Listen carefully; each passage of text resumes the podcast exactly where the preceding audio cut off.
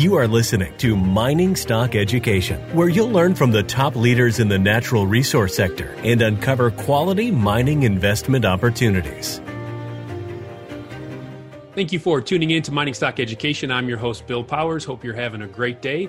In today's show, we are going to be getting an update from one of our sponsors, Silver One Resources. Silver One, you can find more information at silverone.com. Very easy. In Toronto, you can find the ticker SVE, and in on the OTC, you can find it under the ticker SLVRF.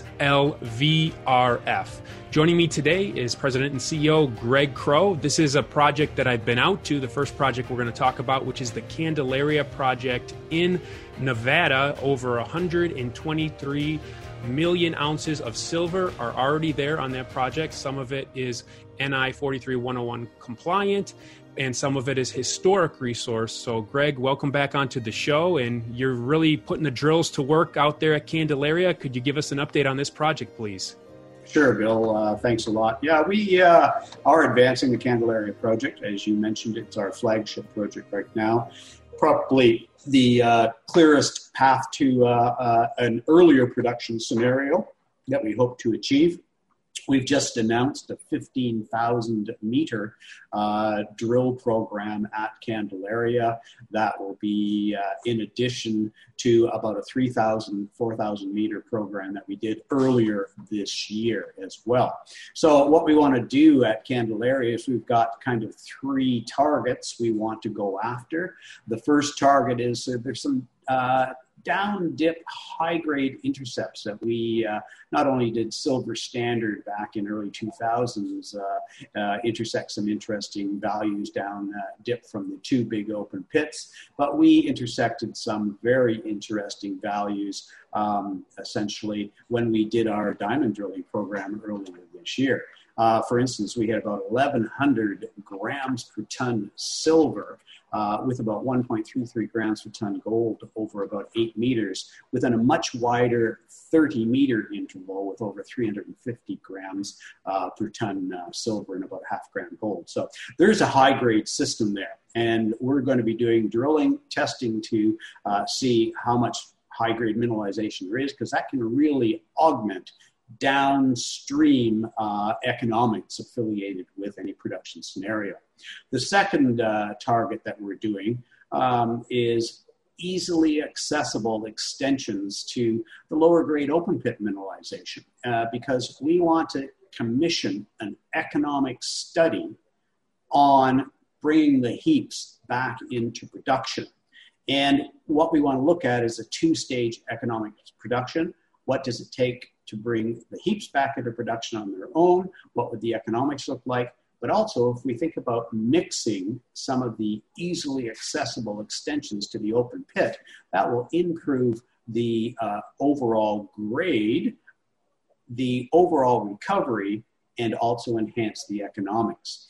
On the heaps themselves, we already envisage um, a production scenario that could amount to about eight years worth of uh, producing two to three million ounces of silver a year. We start adding in uh, extensions from the pit uh, that could, uh, as I said, enhance grade, enhance recovery, and extend mine life.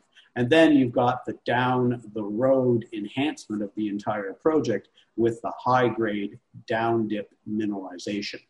Now, there is a third component to our drill program uh, that we're very interested in. Uh, it's never been talked about at Candelaria in the past, but there seems to be on the old um, uh, dumps from some of the historic workings material that is reminiscent of what's called IOCG, iron oxide copper gold mineralization. The nearest uh, uh, mine to us, it would be Nevada Copper's uh, Pumpkin Hollow mine up at Yerington, which is about 100, 150 kilometers to the north of us. But um, they can be quite large and quite rich. What's interesting is those samples that we collected, we essentially uh, were getting values up to 2.7% copper with about 25, 26 grams per ton silver and about 0.6, 0.7 grams per ton gold. So is there a deeper buried IOCG target? So three targets at uh, at uh, Candelaria that we're moving fast on, doing a 15,000 meter drill program that should take us about two to three months to complete. We're looking at uh, um, uh, extensions to the mineralization. We're uh, near uh, just extensions to the open pit mineralization, down dip high grade, and this deeper IOCG target and then we aim to start economic studies on bringing the heaps into production, and we should be able to uh, uh, look at getting that done in the first half of next year. Greg, could you talk talk to us about some back of the envelope uh, calculations for potential capex? And what I would like my listeners to know is, as I visited that project last year, and I did do a site tour video, you have a road where you and I literally drove on a paved road right up to the site. I saw the big electrical wires running across the site. There was a huge well right there. Water's already there. You've done some metallurgical work on those heaps back of the napkin obviously it's a forward looking statement but what type of capex are we looking at to potentially bring this back into production? Yeah, Bill, no, you're right. You know, um, not too many projects have the infrastructure that Candelaria has because it was a past producing mine for uh, probably uh, oh, 150 years almost.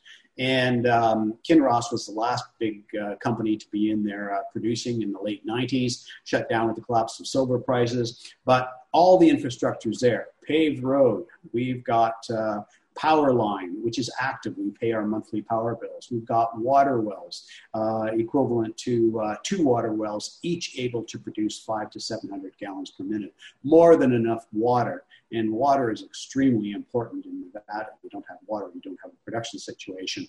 And then on top of that, we have these resources that we inherited. We don't have to spend tens, if not hundreds of millions of dollars in drilling to define these resources. We inherited them. So that's fantastic. So moving forward, we had a couple of scenarios that we wanted to look at with our metallurgical testing. The first idea was we were thinking, okay, let's really mill this material that's sitting on the heaps.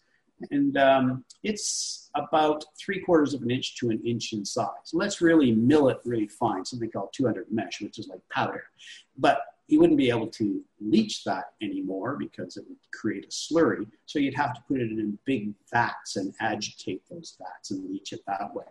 That's really good. We can get some pretty decent recoveries, but the problem is that uh, the capital cost for that type of situation uh, would be quite high. So then we looked at, we sent our samples to a company called Kappes Cassiday in Reno, and they have the ability of testing for what's called HPGR, high pressure grinder roller technology.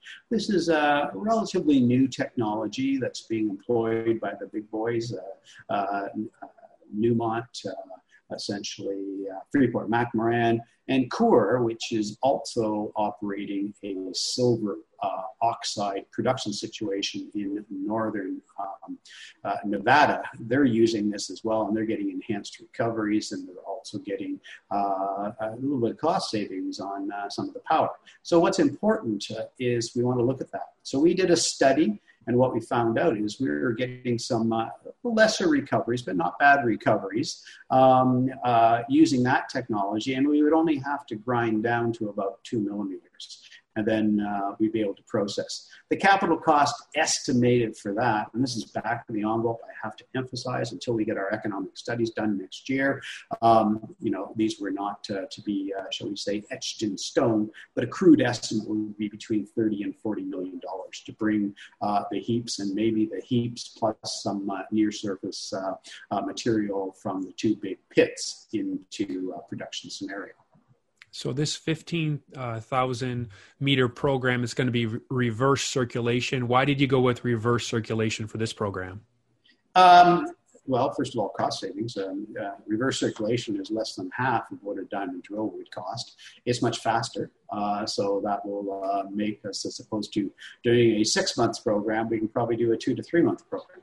Um, on top of that, um, um, the conditions for drilling diamond drill in the oxide ore are a little more difficult. So it's uh, that's that really adds on to the cost and difficulty of drilling.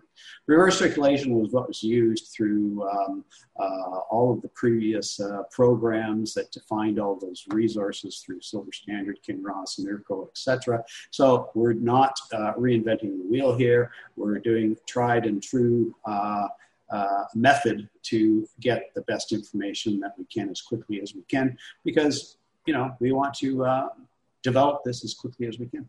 And how soon could we expect those results? Are the assay labs backed up in Nevada right now? Yeah, assay labs are running, and um, sometimes they're a little slow. Just depends um, with the uh, uh, run up in silver and gold prices there the last couple of months. Uh, uh we've seen um, uh, a lot of new drills moving into various projects that hadn't been drilled in the past. As such, the labs are getting busy again. So, um, you know, usually normal turnaround is anywhere between three and six weeks, and uh, we'll see what uh, we can get. So as we move along and we get some results back, we'll probably put out uh, interim results, and then of course we won't have the final results to be able to do our metallurgical studies and the economic study until into the new year a few interviews ago, earlier this year, you shared with us about your new project, the Phoenix Silver Project in Arizona. And this uh, has what I would term beyond bonanza type grades, where you found these native vein fragments of 70 plus percent silver according to specific gravity method measurements. Can you give us an update here? I know you're pursuing where this vein came from. Uh, what's the update here? Yeah, just so that uh, people have a kind of a visual understanding, this is a project that was brought to us by some prospectors. And the problem with the project, it's just outside of a major copper producing area, which is interesting. And there's an old silver camp just on the northern margin. But these prospectors came to us and they said, look, you know, we've got this uh, project. We're finding these little silver nuggets. And um, there's no no real rock on the property. It's all covered by overburden. We don't know how to proceed. But we did take metal detectors up an old creek bed and we uncovered these huge vein fragments that you were talking about. And there's a photo on our website of those vein fragments. They're pretty, pretty impressive. One of them came in at 417 pounds and uh, estimated, as you said, to contain about uh, 70% silver. We didn't assay that one because it is a collector's specimen, but we did the specific gravity measurements, and that's where we got this estimate. But we did assay some of the smaller samples, and we're getting values um, if you can believe this, up to 14,600 ounces per ton, which equates to 459,000 grams per ton, or just under 50% silver. Our job is to try and find the source of those vein fragments. We have done geophysics, we've done uh, and remember, there's no, there's very little outcrop on the property. We've done geophysics, we've done soil geochemistry. We are currently doing another round of geophysics to be able to define drill targets. We want to get in there in the new year and start. Uh, uh, we've already talked to a couple of companies. We've got a mobile drill lined up that we're going to go in there. It's uh, uh, can easily be mounted on a skid and dragged in with a with a dozer, uh, so we don't have to build roads or anything like that. And uh, we'll just pound away on the drilling, trying to find the source. To put it into perspective, the resource that you talked about at Candelaria is contained within about 70 million tons of material. It's a lot of rock, right? If we can find as little as 10,000 tons of material at half the grades that I spoke about, we'd have more silver than we have currently historically at Candelaria. So this is why it's such an, uh, uh, uh, an alluring target, shall we say.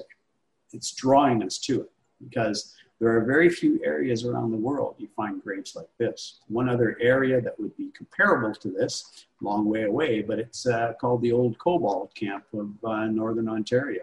They had those bonanza grade silvers uh, with cobalt. Uh, we don't have the cobalt, but we've got uh, bonanza grade silvers. And we're in the exact same age and type of rocks that hosts the cobalt camp situation. So we're just going to move as quickly as we can. Hope to get the drills in there in the new year, and um, we'll st- we'll keep you posted. And you have another early stage project over in Nevada, Cherokee. Uh, what is the update here? Yeah, sure. No, so Cherokee was one that we found uh, came to our attention because there were some old references in the mining journal. They talked about mining in the 1800s and the thousands of grams silver. So we've been plugging away at that one there. We went in and we looked and we found the Cherokee mine itself We walked the vein systems and traced them for over 12 kilometers and nine miles along strike and found a second vein system. We did some surface sampling, uh, getting some nice values up to, uh, you know, a thousand grams per ton of silver and uh, almost four and a half percent copper. Uh, in the south, we're getting values up to 2,000 grams per ton of silver with uh, two grams gold. The only drilling that was ever recorded in the entire area of this property is in the southeast corner of the property, and they were looking for a porphyry molybdenum deposit buried at depth. And uh, that was in the 1970s, 1980s. So this is being totally ignored. These vein systems are very strong, very high grades on surface, never being drilled. We've got a crew out there right now doing some more surface sampling can we upgrade some of those targets to drilling? We'll stay tuned and we'll let you know. But it's very, um, uh, very high grade prospective project that we want to pursue. So you're pursuing pretty much exclusively in the United States now because you did have Mexican assets, but you're you have agreed to sell those. Well, what's the update here? Sure. Uh, when we first formed the company in mid 2016, we did it around three Mexican silver assets that we acquired from First Mining Finance. And First Mining Finance is one of the companies in the stable of companies run by Keith Neumeyer, who is a bit of a guru in the uh, silver field, shall we say. And um, uh, uh we, we did some work on them, but as time went on, uh, we decided we wanted to move to something more advanced because these are earlier stage uh, exploration projects. And uh, we just kind of put those Mexican projects up on the shelf for a while, deciding what to do with them. Uh, we were approached by another group that wants to form a brand new uh, silver company focused in uh, Mexico. so we've entered an agreement. The agreement we originally did with First Mining was we gave them 6 million shares of our company. That was it. Okay. So no cash, nothing else. We got the properties 100% uh, with, with, uh, with a royalty on it. So we've done a deal now where we have agreed to sell uh, all three projects in Mexico. They're going to be giving us a million dollars plus $5 million in shares of the new company plus a royalty. So we're we think we've done quite well off that to get a little bit of cash. And it also takes away the need to maintain these properties, which is a bit of a drain on the Treasury. Now we can focus in the Southwest U.S. Regarding the Treasury, about three and a half months ago, you raised 9.5 million. So, what does that top off the Treasury to? Yeah, uh, this is important to know that uh, of that 9.5 million, uh, a fellow by the name of Eric Sprott put in five of the 9.5 million. Eric Sprott is, I guess, the Warren Buffett of the mining business here in Canada, and uh, he loves silver, just loves silver. So um, it was a real vote of confidence because it was the third time that he had actually invested into our company. He's very enthralled by the old uh, resources at uh, Candelaria, but he's getting quite excited about the Phoenix Silver project as well. Uh, we currently have a treasury of about $15 million. The estimated cost for the drill program at Candelaria is between three and a half and four million. Another million spent on the other two projects. So we've got a treasury that um, we can either uh, extend out, or if we get very lucky and the environment permits, we can move very rapidly to develop. And uh, we've got a couple of years worth of, uh, of treasury sitting there. Excellent. All right. More information, go to silver1.com. The ticker symbol again is SVE in Toronto and SLVRF in the OTC, and it also trades in Frankfurt for any European listeners. Greg, appreciate the update. Thanks for coming on today's show. Thanks, Bill. Always a pleasure.